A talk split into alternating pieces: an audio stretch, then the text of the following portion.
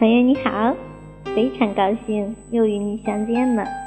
那么今天呢，成长电台为您分享的是马云的说话之道当中的第四章的第八节，感同身受，好说服。欢迎你的聆听。每个人的心啊，都像上了锁的大门，任你怎样撬也撬不开。唯有关怀，才能把自己变成一把细腻的钥匙，进入别人的心中，了解别人。古人云：“口者，心之门户也。”然而，很多时候啊，会说话不等于能说会道。在规劝他人时，想要得到好的说服效果，那么就应该从心开始。因为能够设身处地的站在他人的角度去思考，感同身受的劝服才会获得最佳效果。马云的演讲口才一直为人津津乐道。如果我们仔细分析，就会发现，每次演讲或者说服他人时，马云总是能够感同身受，站在对方的角度去思考。抓住对方心中那根弦，因此很快便能攻破对方的心房。下面便是马云在员工大会上的一段演讲。昨天晚上我有一点难受，我把难受的事情给大家讲一下。昨天我们市长讲话的时候，我发现我们很多的员工很不错，但是有一批员工是在讲话。这让我难受。这么多年来，在阿里巴巴的员工大会上，我们在公司内部的员工没有人打瞌睡，没有人讲话，大家都往前面坐。昨天不全是阿里巴巴的同事，可能也有雅虎的同事。我们希望能让大家骄傲，我们希望对市长尊重。昨天市长也尴尬。秘书长朝我看，我觉得这样会影响阿里巴巴在杭州的品牌和影响度。我希望今后阿里巴巴所有公司的员工，首先要自己严格要求，往一个方向做。我们的价值观要让别人尊重。我不多讲战略，我希望全世界最强大的公司诞生在中国，诞生在阿里巴巴集团里面。这就是我们未来三年里的战略目标。然后过两天会开战略会，战略会后我会让每一个员工都很了解我们的战略。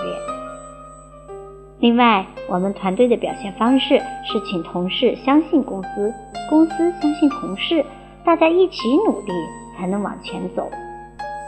最后，我想今天还有很多动，我也很激动。其实昨天晚上我淋雨也没有淋得很痛苦。有口才不一定能成功，没有口才肯定不能成功。从马云上面的这段讲话中，我们就能看出马云对员工的要求与希望。来，员工在这次大会上表现确实不佳，但是马云并没有提出批评。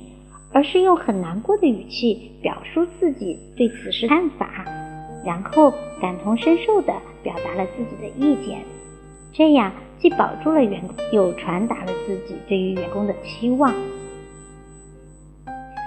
用同理心去劝说他人，不仅能得到他人的理解，还能巧妙地触动他人心灵深处的那根心弦。这样的说服方式是最无害，却又最能达到效果的。完成对雅虎中国的并购之后，马云在原有的阿里巴巴、淘宝和支付宝的基础上，一下子又多出雅虎中国等数十种产品需要打理整合。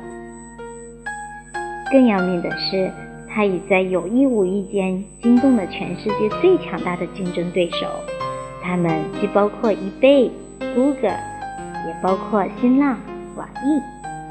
这些公司都已经或正准备进军电子商务领域，马云和他的阿里军团正面临严峻考验。二零零五年九月，马云在杭州主持了并购雅虎中国后的第一次员工大会。这个时候，作为领导者的马云需要发表演说，他会怎样激励他的三千名员工呢？面临公司速发展，我提醒大家，在未来一两年内，我们公司可能有一些灾难，可能是整合的灾难。这种灾难会让我们感到痛苦，感到沮丧，甚至会让我们烦躁。阿里巴巴还太年轻。雅虎中国加入阿里巴巴之后，员工平均年龄大概只有二十七岁。这个年龄段的人，激情来得快，去得也快，情绪化倾向严重。马云继续向员工呼吁。我希望大家冷静下来。未来两年，不管发生什么事儿，希望大家都能留下来。